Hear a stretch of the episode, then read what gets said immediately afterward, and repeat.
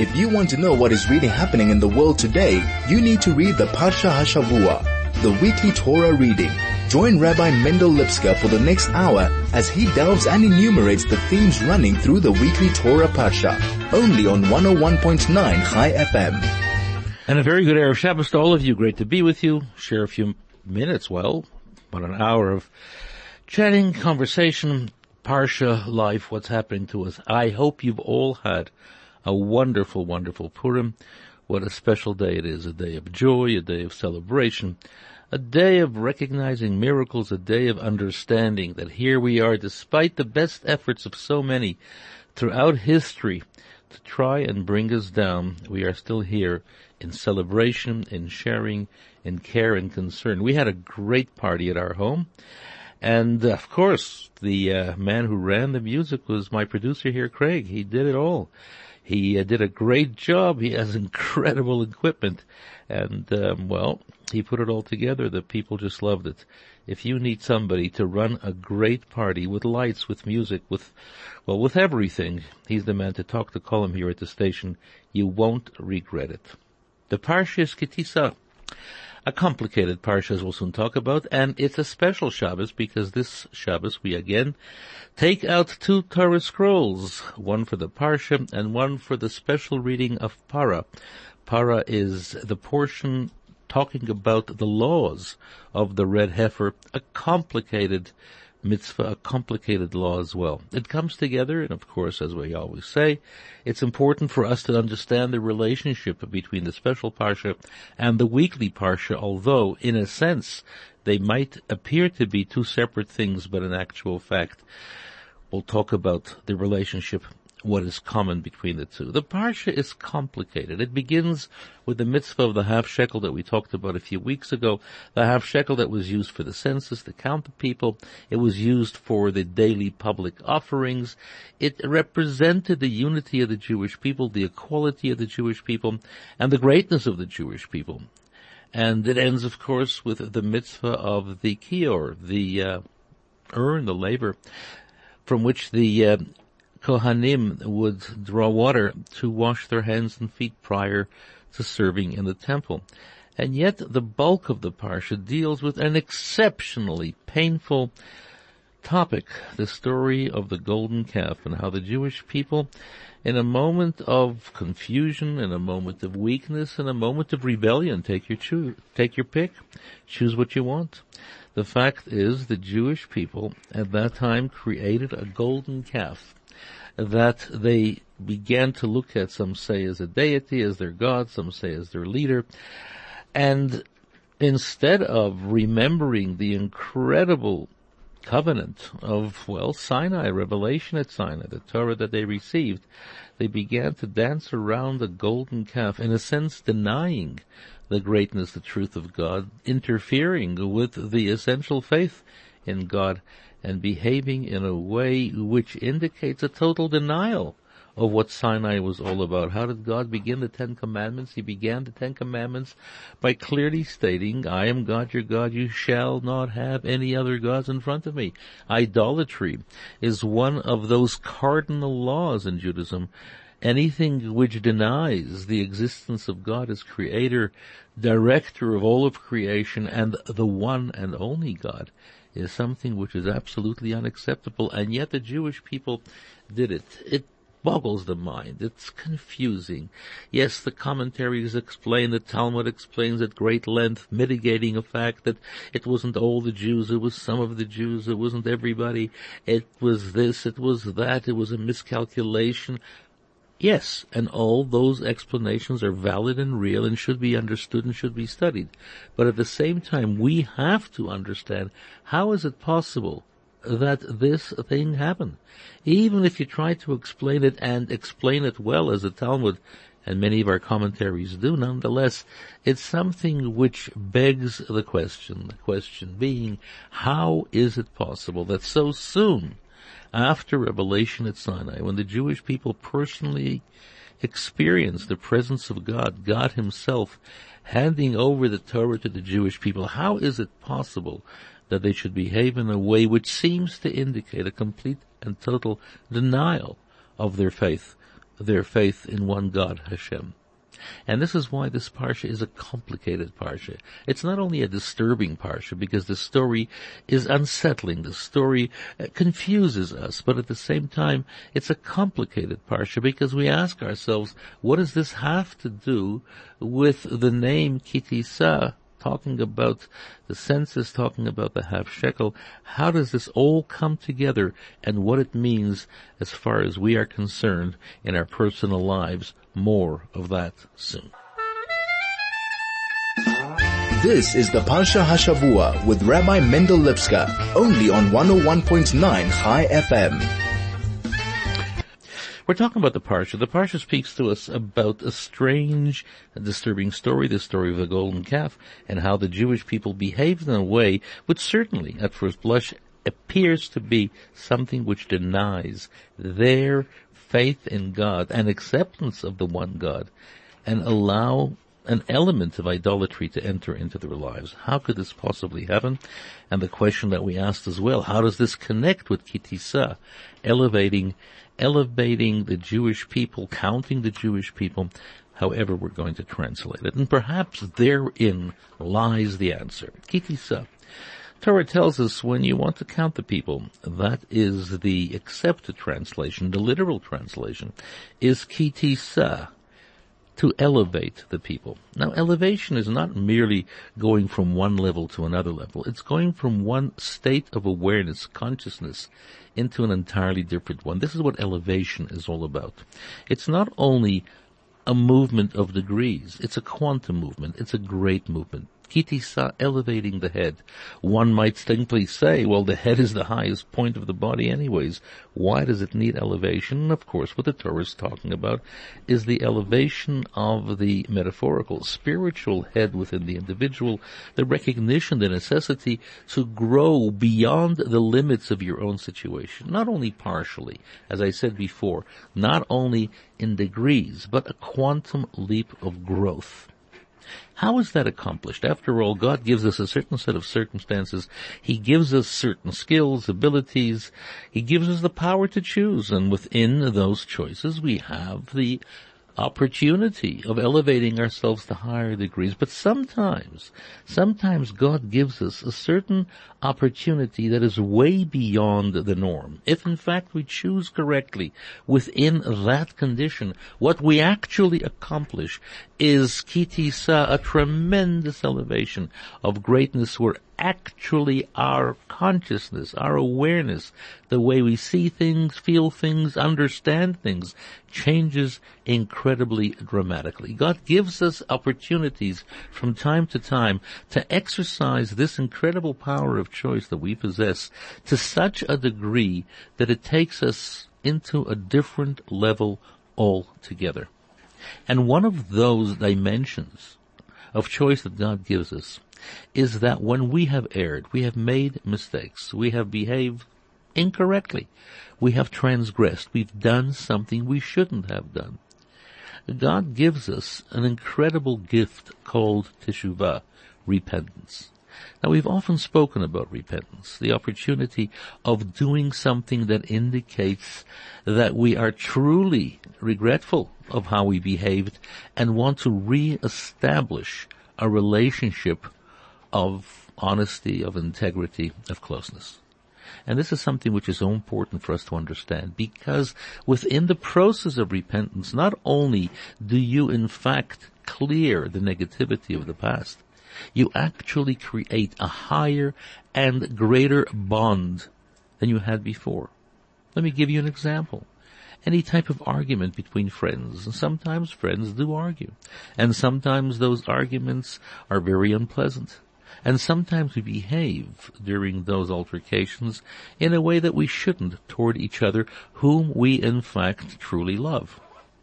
But having gone through that situation and reestablishing a new bond, that bond is greater and better because it has stood the test of being challenged by conflict. Now something which is being challenged by conflict brings about a realization that the essential connection bond between the two is so much greater than it was. Because at the time of the altercation, at the time of the disagreement, you think to yourself, well that's it. I want nothing more to do with this individual. I want nothing more to do with this person. And yet what comes out from within in the process of reestablishing a relationship is an awareness that in fact the depth of that connection bond, love toward each other is so much deeper and greater than you understood previously. When we take that concept into understanding of our relationship with God, this is what repentance is all about. He gives us an opportunity of choosing. And even if we have chosen badly, he gives us the other opportunity of repentance of teshuvah, which elevates us to an entirely different relationship with God. The post teshuvah relationship is far more intense, far more passionate, far closer, far deeper than the one that we had before we transgressed. I'm not suggesting for a moment that you should go out and transgress. After all, our sages tell us, ashuv, I will sin so I can repent. Our sages tell us that is a very, very dangerous course to take.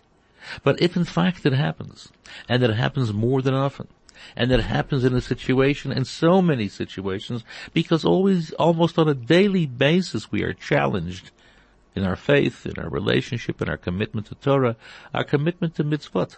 This is something which is important for us to understand. What in fact happens after the process of teshuvah is the relationship with God is so much greater. It's at a different level altogether. Now what happened? What happened here? at the golden calf. The Jewish people went through this enormous, enormous spiritual experience, revelation at Sinai, when God gave us the Torah. Now that was something which was quite unbelievable. In fact, our sages tell us it will never ever be repeated. It was a moment in God's history, in our history, that is absolutely unique in the sense that it was so great never to be repeated. But the Jewish people were at a level of tremendous spiritual refinement at the time. Probably compared to tzaddikim, those incredibly ultimate righteous men and women. They were at a level of spirituality which enabled them to receive the Torah, to receive the presence of God himself, to stand there and witness this incredible gift, the gift of Torah, the gift of revelation that God gave the Jewish people. Now, there is something, in fact, our sages tell us, is greater even than that. And that is the action of teshuvah as I explained before. That, yes, there was a mistake.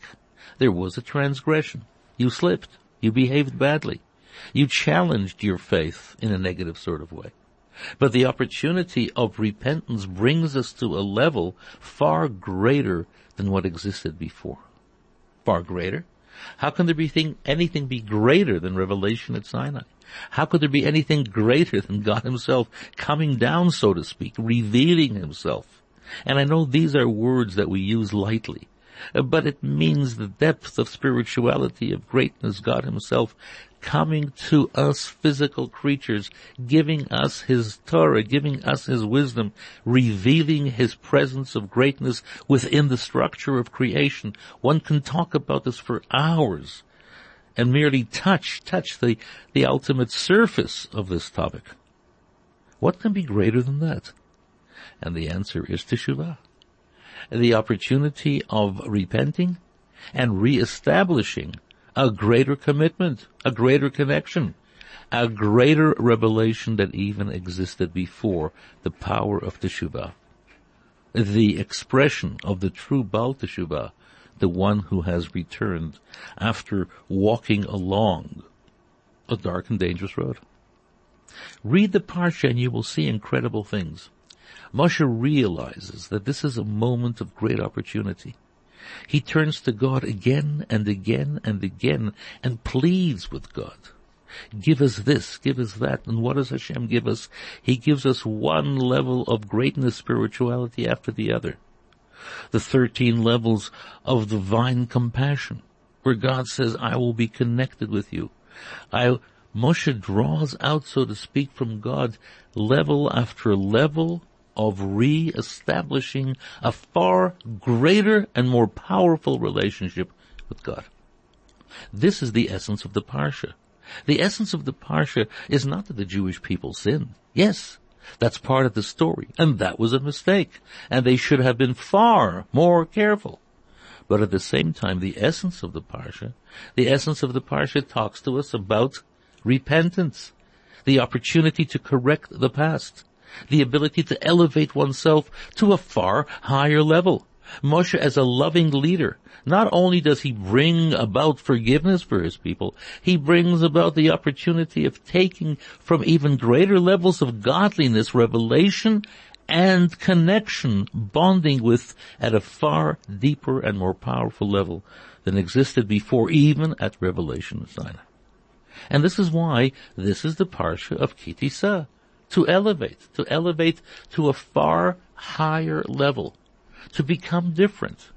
And this is possible not only in these great dramatic moments of something like the golden calf, which unfortunately brought the Jewish people down to, well, a very, very sad level. In fact, God turns around to Moshe, who is in heaven at this time, and says, Lech red, go and descend. Your people have fallen. And you as their leader should go and clean up that negative situation. It was a moment of great danger. It was a moment of tremendous, tremendous negativity. It was a moment, God forbid, that could have resulted in the worst possible situation. Moshe does what he has to do. He goes down there and he shatters the luchot, the tablets that contain the Ten Commandments. But what does he do right after that? He turns to Hashem and begins to plead for his people. He begins to plead for his people not only to, well, as a responsible and committed and loving leader to plead for his people, but rather to give them the opportunity by drawing out from God greater levels to give them the opportunity of reconnecting through teshuvah to God himself at a higher level.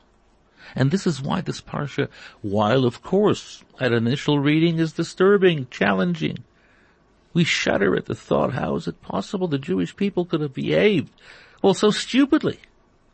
But after we begin to examine the Parsha very carefully, what we begin to sense is an altogether presence within this story. The story continues with Moshe drawing out from God incredible gifts of greatness and allows the Jewish people through proper connection to once again bond with God at a far higher level. Ki ti sa. This is what the entire portion is all about. In fact, it ends with a story, as I mentioned before, the kior that was used to wash the hands and feet of the Kohanim, the priests, before they entered into the temple to serve. What happens there? Well, hands and feet are very, very external to one's being.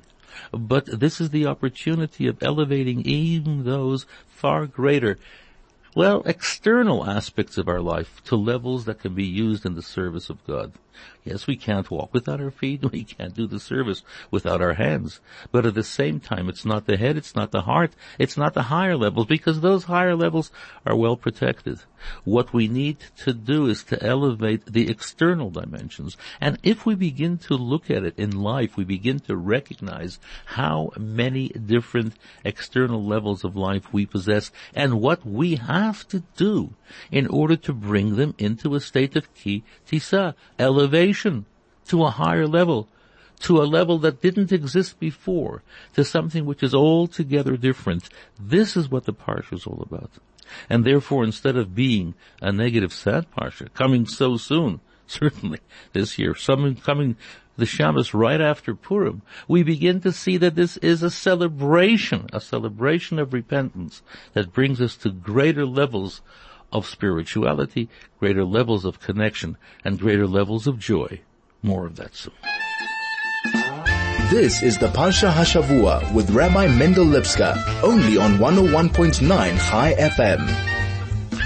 We're talking about Ki Tisa, the Parsha that talks to us about, well, one of the most tragic moments in Jewish history, the story of the golden calf. And yet we begin to see within the Parsha that far from being only a negative retelling of well, a tragic moment in Jewish history. It is an opportunity of teshuvah, to repent, to elevate kitisa, to come to an entirely different level, in a sense even greater than the level of revelation that took place at Sinai weeks before the story of the golden calf. But it goes beyond that as well, as I mentioned earlier on, that this Shabbos, it's called Shabbos Para. When we read the laws of the, well, the red heifer, the red heifer is a complicated law. In fact, it's so complicated that even King Solomon, the wisest of men, said, I tried and I delved and I delved, but I couldn't come to understand the reason, the logic behind this law. Torah in fact tells us, Zot chukat Torah. This is the ultimate supra-rational illogical law of Torah. It makes, well, very little sense, if at all. It's something which simply cannot be understood. The person who prepares this liquid to purify individuals from the state of tuma, spiritual impurity to a state of tahara, to a state of spiritual purity, he himself becomes impure while using this, you can purify others. It makes very little sense at all. And there's a number of things that we learn from the law of the red heifer. First of all, not everything can be understood with human logic. Some things are simply beyond our understanding. Yes, as I've often said, the human intellect is incredibly powerful and we use, well, a small portion of it. But in actual fact, it comes to a limit because human logic regardless of how great it is, and far, far greater than we imagine it to be, nonetheless being human has its own limitation. And certain spiritual laws coming from Hashem are in fact so developed at a higher level that you, human intellect cannot penetrate the reason, the logic behind that law. The other thing that we learn from the story of the red heifer is, as I said before, it transforms one from a state of spiritual tuma impurity to a state of tahara, a state of spiritual purity. And that in itself is something which is difficult for us to understand, if at all. What does it mean to be in a state of tuma, spiritual impurity, or tahara, to be in a state of spiritual purity? It's not a physical condition. It's not something that is manifest that we are able to see. It basically refers to a tremendous sense of losing sensitivity to spiritual things. Tuma means that I cannot behave in a way, I cannot be involved in the regular, well, ongoing levels of spiritual activity because I have lost sensitivity as a result of many things. Tuma is a powerful darkening element that can invade the human condition to such a degree that the human cannot function properly anymore because so much of spirituality is now blocked as a result of this incredible, this incredible insensitivity to matters spiritual. Now that in itself is a complicated concept. How can something invisible, how can something, well, ethereal almost, create this type of condition that either allows me to function properly and productively within a spiritual environment, or something, God forbid, brings about well, this incredible insensitivity to matters spiritual. And while of course we can talk about that for a long time, nonetheless, at the end of the day, it's one of those things that we don't understand very well, if at all. And yet this supra-rational law of the red heifer, the ash mixed with the water, with the special grass, etc., is able to transform the individual from a state of intense, acute negativity to one of great positive spiritual enhancement. Perhaps once upon a time it was difficult to understand these things, but with the current situation of Corona in our lives today, we begin to see how, well, within weeks, days sometimes, what happens in one distant corner of the world suddenly becomes an issue throughout the entire civilized world what happens in an isolated area as a result of we don't even know the real causes is able to spread with such incredible speed and devastation throughout the entire world. People are affected wherever they go. And the effect is not only, well, self-quarantine or quarantine or individuals will have to be hospitalized with special, well, special attention, but it affects every aspect of life, our social behavior, travel, the finance of the world, the economy of the world. Everything is suddenly thrown into a state of helter-skelter, of tremendous confusion. And while it's difficult for really to, for us to really understand it, yes, we can talk about contagious this and infectious that, and we talk about this prevention and that prevention. The fact is, it's something which boggles the mind. How the behavior of one or a group of individuals in one corner of the world suddenly has this dramatic impact upon the rest of humankind, all the world as we know it. And yet it's there. And this is what Tuma is all about. Tuma is this invisible thing that can affect the lives of individual. You come into contact with somebody who's Tuma, you are infected by that individual's Tuma, etc., etc., etc. And what we need in order to combat something like that is the red heifer. The red heifer, which in itself is something difficult to understand, nonetheless has the spiritual power to remove that facade of negativity and bring about a positive state. Please God, we should find vaccine and medication for the current situation, and that of course will be a great blessing to all of humankind coming from Hashem. But we're talking about the red heifer, the red heifer that elevates one from a state of intense negativity to a state of spiritual greatness. What we spoke about within the Parsha Ki Tisa. Yes, the Jewish people were in a state of tremendous spiritual negativity at the time of the golden calf. But through Teshuvah, through the overtures of Moshe to Hashem and pleading with the Jews in turn to change their ways, to repent, they were elevated to a far higher level. This is what this parsha is all about, and not only Ki Tisa in itself, but it is enhanced by the fact that it is para the Shabbos that we read about changing the world from a state of Tuma into a state of Tahara, of spiritual sensitivity. And this is why when you're in Shul tomorrow, listen carefully. Listen carefully to the story. It will be a disturbing story. Yes, of course, you'll wonder why. How could this have possibly happened? But when you keep in mind what in fact follows with Moshe pleading with God and drawing out from God deeper and greater levels of forgiveness, of spiritual enhancement, you will realize that this was a great moment for the Jewish people to actually elevate themselves to a far higher level, Ki Tisa at Rosh, to elevate the head, similar to the Torah, which as a result of its application is able to change intense negativity into something which is positive.